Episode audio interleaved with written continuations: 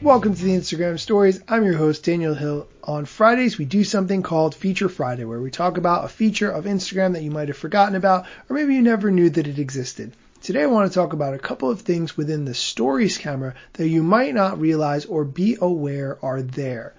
Okay, let's get into it. So, first, when you open up Instagram, you can slide to the left in order to open up the stories camera.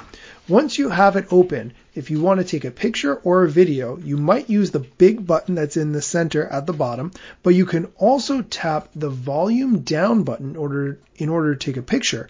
Or you can press and hold it in order to take a video. This is one of my favorite things to do, especially if you're moving while you're making this video or photo.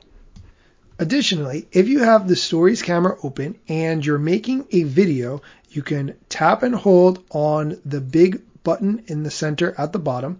And if you want to zoom in on what you're recording, maybe you want a close up of your face or something that you're filming that is moving, if you slide your finger up the screen, you can actually zoom in to your face or something else and then slide your finger back down in order to zoom out. This is a really great way to highlight the action of what you want the story to focus on.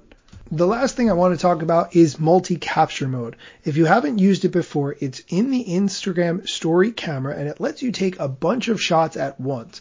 If you don't use multi-capture mode, you can only take one photo and then you have to post it to your story before you can take a second photo.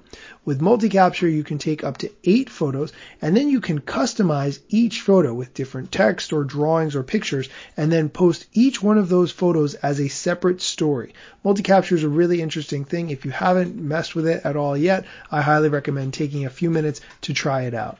That's it for today's show. Come back tomorrow for more Instagram news, strategy, tips, and more.